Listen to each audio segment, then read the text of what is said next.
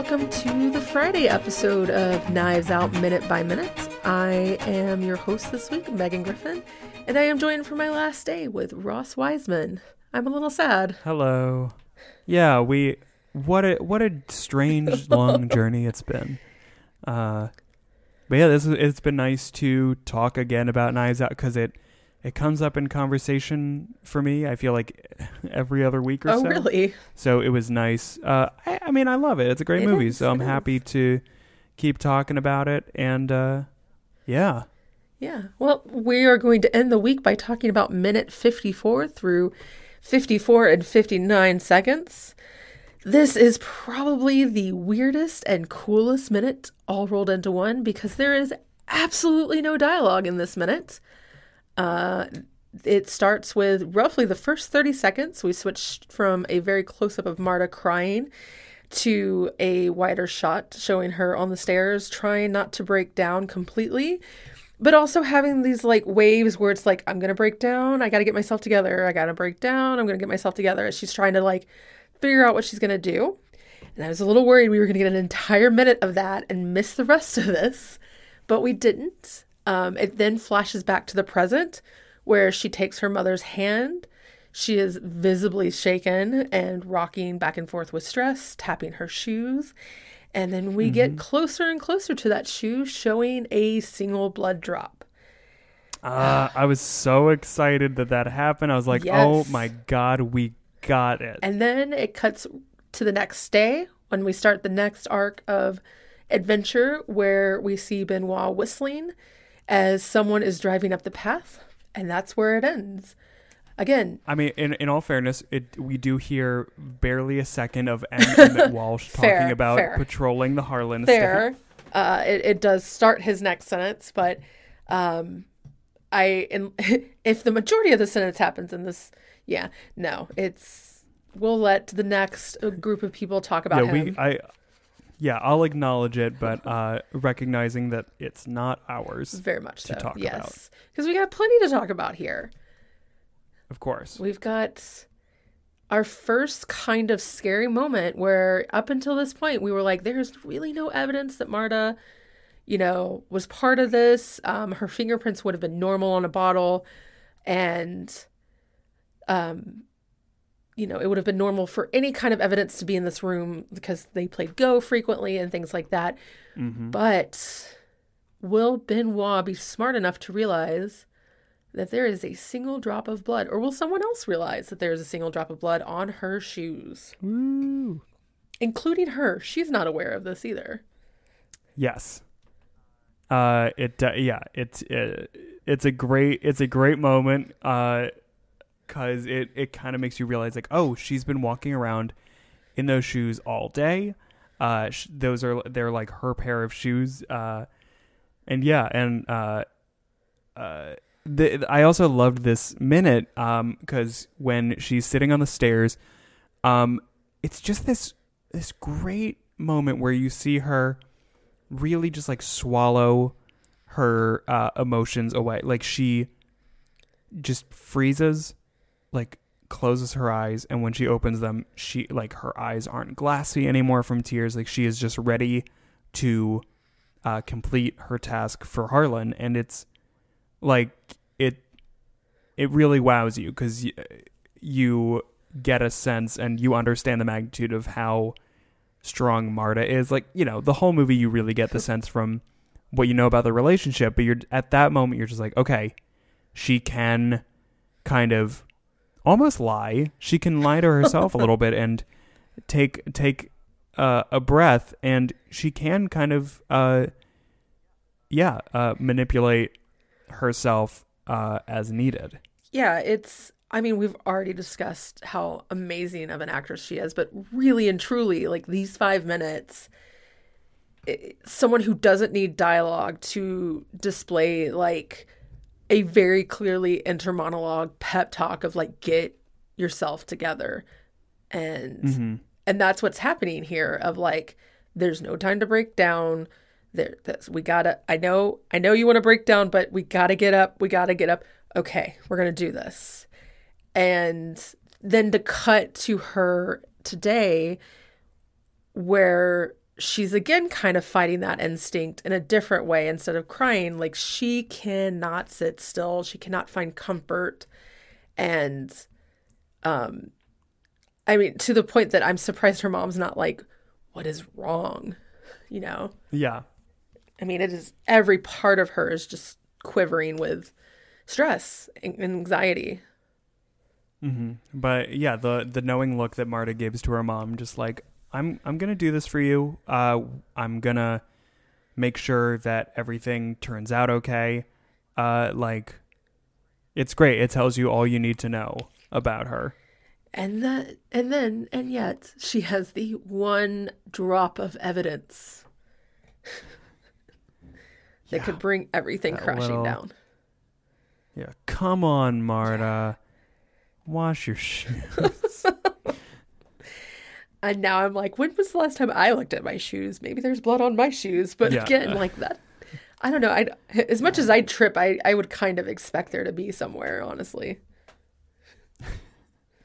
yeah, never. It. Um, I never do it. I'm just like, yeah, I guess. Uh, whatever. yeah. I guess that's just what I have to deal with now.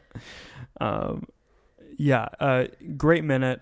Um, God, when you when we saw the shoe with the speck of blood in the theater, uh, we were all like, like everybody Oh, yeah. gasped in the theater. We were all. Ready. I think I went, oh no, Uh, Marta, oh no, or something. Like, I am not someone who sits quietly in a movie theater. I'm so sorry. This is why I see so many movies alone.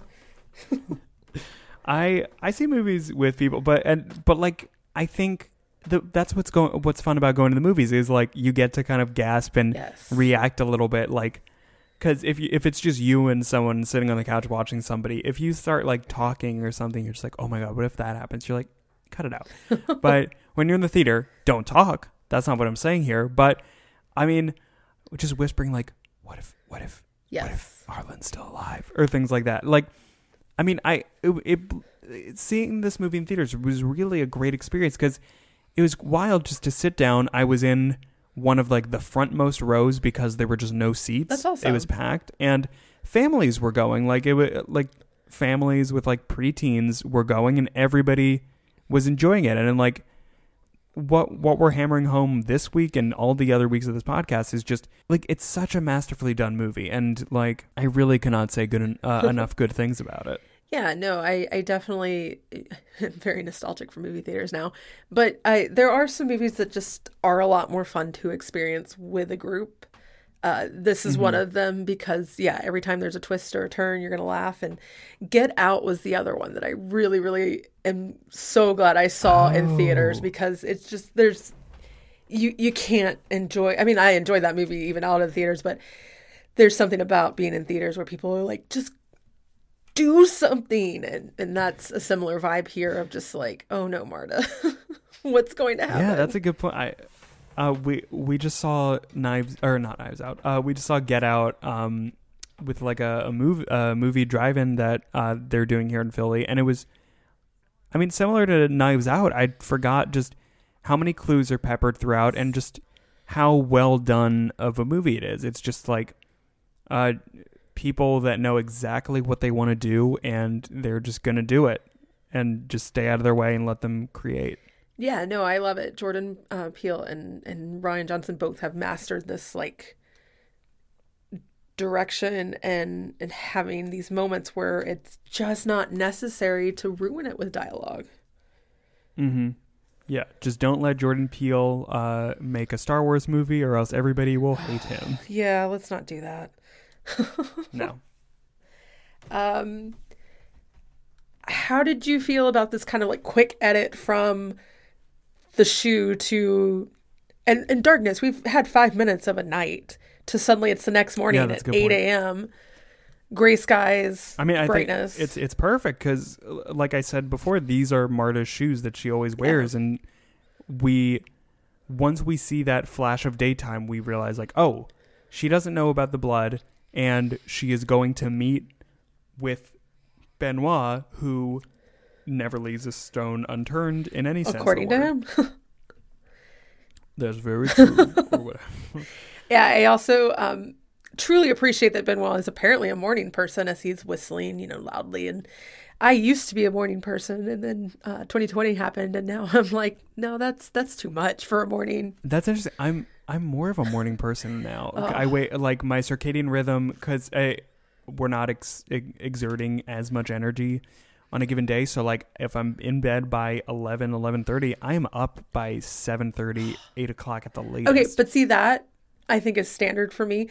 I used to be a 5 a.m. riser, and oh, yeah, okay, yeah, yeah, like- no, we're not on that yeah, because um, of where I sat on the time zones, like the sun came up very early, and now I'm sitting almost on uh, Central Time now, and and the sun never rises, and I'm like, I used to get so much done before work, and now I'm like rolling out of bed at eight.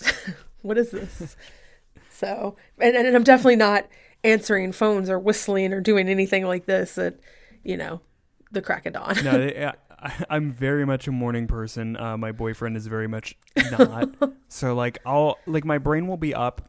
Like I'll feel myself be totally awake by like 7:30 or so, and I'll lie in bed and be like, I don't have to get up for a little while. And then at a certain point, I'm just like, okay, I'm on my phone. Like I don't want to like rude, be rude and like bail, but like I I'm ready to do yeah, things. yeah. I need to make coffee.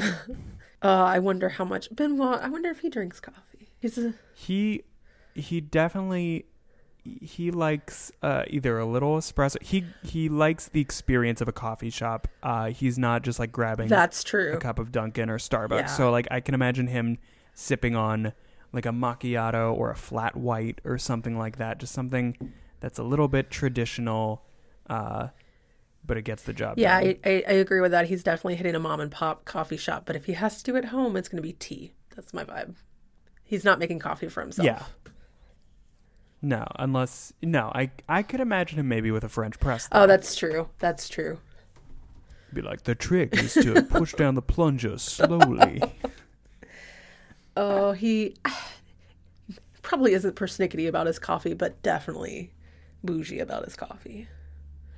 yeah, but he's European, so you're just like, this makes sense for you, of course. But that's Daniel Craig. Like, I'm trying to think. I don't know where Benoit Blanc is from. I mean, who honestly?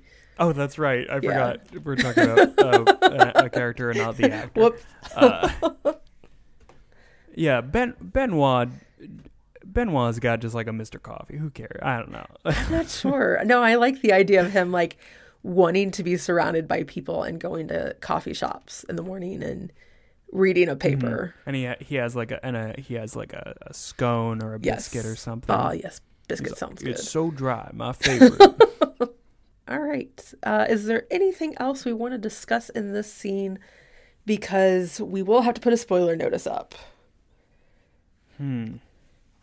I don't know. I mean, It's Yeah, the, like I'm glad that we kind of got a full scope. So recapping this week, we started with um, Marta stepping outside to get a breath of fresh air, and Benoit uh, surprises her and announces that he something weird happened with uh, Harlan's death, and he's gonna get to the bottom of it, and he's gonna need her help. She goes home and remembers how horrific that night was, and not realizing that she has evidence on her person, goes to start the uh, clue search. Mhm. And like I, yeah, I, I, there's nothing more to say besides just like we got a full story in these five minutes, and things are just revving up. yeah. I, I think that um, outside of when we kind of find out Marta's involvement of this, these are kind of some of the most pivotal five minutes of the movie. Um, And so we did. yay! All right, We're great at this. So we're gonna throw a spoiler notice up now. I'm assuming that most people have watched this movie, but in case you haven't, in case you are actually watching this minute by minute, if you're watching this minute by minute, that is so interesting, and I respect that so much. But also, like, That is dedication. you want to watch it. You want to watch the Yes. movie. All right, so let's talk spoilers. How do you feel about the rest of this movie?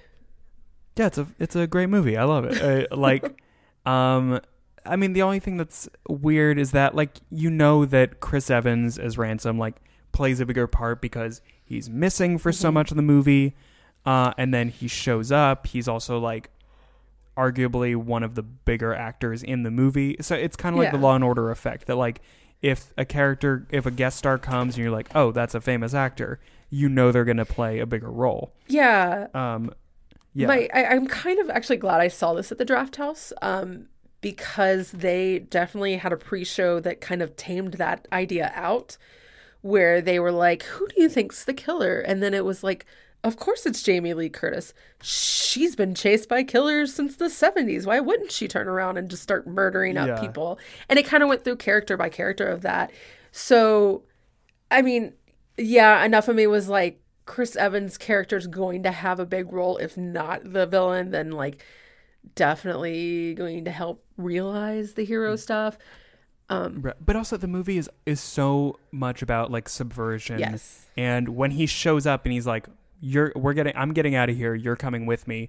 And that scene when they're at the uh, place where she eats a pound and a half of beans, you like you do believe him that he's like his his alibi checks out of just like, "Yeah, screw my family. You deserve that money. Yeah. You told me everything that just happened, and like." For a price, I'll help you escape, and it it all checks out, especially because the rest of the uh, Thrombey family are acting so terribly towards her. Like when um, Michael Shannon uh, accosts Oh uh, Marta at her home, and that's a wild scene. Yes. And uh, and I think that's what this movie does so well. That like the misdirection makes sense. Mm-hmm. Like everything about this movie makes sense. Like sometimes. Uh, like my brother and I, we saw Us, uh, the second Jordan Peele movie in theaters, and Yes. we enjoyed it, but then afterwards we were spending a lot of time just trying to be like, wait, n- hold on, half of that didn't make any sense. like, like we we had to go through and be like, okay, this was fun to watch, but like if you think about it, it falls apart. This movie, watching it three times now, it just stands up so well. Everything checks out. Like this movie really makes me want to write a mystery or try to figure out a mystery, because like They're difficult to do the- to write a mystery. I Yeah. haven't solved a mystery, but writing mysteries is not an easy thing to do. Well, because it's a thing of like the because the actual solution to this mystery isn't that complicated, but because we see so much of it, and we s- we there isn't a twist to the death itself, but the uh like the twist is not from the death, it's from like the not death, like It's- because nothing technically happened and everything was there, but it's just slightly uh not what we were saying, what we believe. Yeah, the the moment at the end where he puts a label to over the medication and ha- is like, just bring me the morphine or whatever, and it's t- t- and tells her, you know, she's a good nurse, and I can't even think of that scene without just tearing up a little bit because it's so well done and it's so heartbreaking and it it Yeah. all the emotions at once. And it, I did have to bite my tongue because my uh, my boyfriend is a social worker, and when we watched the scene where she supposedly gives Harlan the incorrect dose, he's like, I don't know if that's, but like, when if if he was injected like with that, wouldn't he be like deteriorating already? And I had to be like, no, it's, I mean, yeah, Maybe, but like, yeah. it's a movie. like I think it's just movie logic. What is it that And he was like, sh- does she overdose on the morphine? Or, or supposedly, Well, the thing is, because he didn't. Yeah. Yeah, because the idea was like, if the morphine would kill him in ten minutes, she was saying within like four, like four or five minutes that he would start like becoming paralyzed and things. And so I'm allergic to morphine, um, and still have to take it occasionally when you know, for things because there just aren't enough painkillers in the world uh, for things. And sometimes you end up in an ER where they're like, "Well, you can sit here in pain, or you can have morphine," and I have to go, "Cool." Inject me, but bring me a bucket because in about 15 minutes I'm going to be hurling everywhere. And um, so I guess because of that, I was like, maybe the time is a little bit off, but it felt real enough to me because because of the side effects that I've had with morphine, where it's it's not immediate. Maybe like you start feeling not great within the first few minutes, but it's definitely um I definitely had a nurse that I kept being like, "You're gonna need to get me something. I'm about to throw up." Oh, you're fine. You're fine. You're fine. Projectile vomited all over him.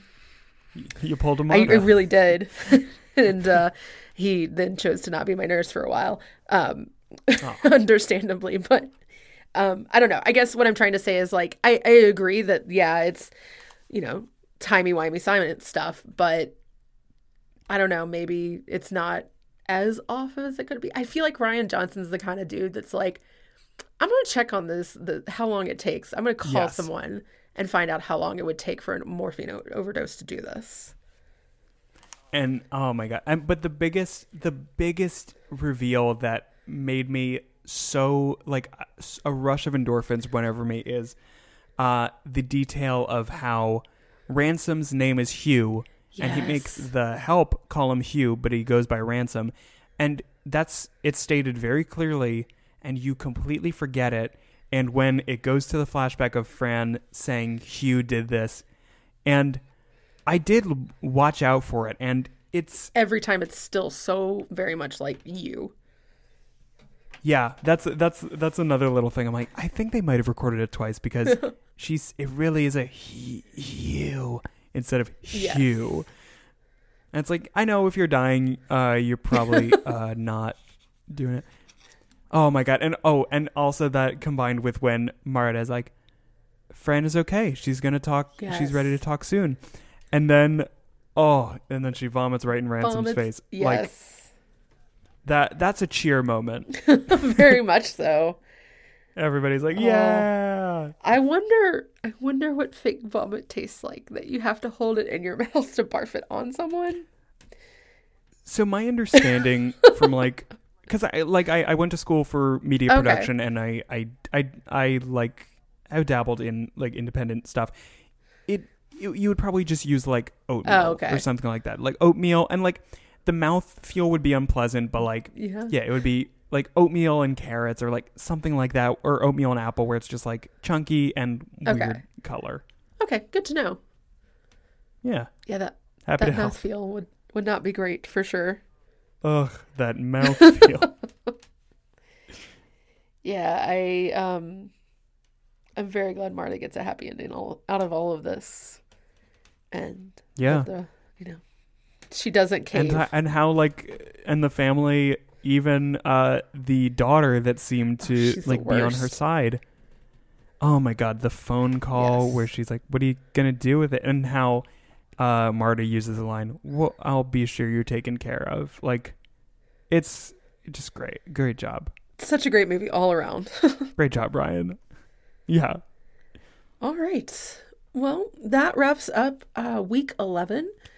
Uh, thank you again for coming on. I and yeah it was my pleasure thank you for uh hosting me this week yeah this was it was great to jump right back into uh all the fun Awesome. of knives out for the last time, please tell the listeners where they can find you if you want to be found on the internet. Oh yes. Uh, for the last time, my podcasts are Kid Flicks and uh, uh, Oh no. what is it called? oh my gosh. Oh, it's been we've said it so many times. Uh, keep keep There you, you posted, of course. Uh, I produce. Uh, and you can find me on uh, Twitter at Mr. Weisman, M I S T E R W E I S M A N. For Knives Out Minute by Minute, you can find us on Twitter at Knives Out Minute. And as for me, you can find me on my other two podcasts, which are Minds at York, an Animorphs Reread podcast, and Judging Book Covers podcast, where we talk about a book every two weeks. Or on Twitter at Meg Griffin um, with two G's in it. Well, three G's. Sorry, let me say that again. on Twitter uh, at Meg Griffin uh, with three G's in the middle.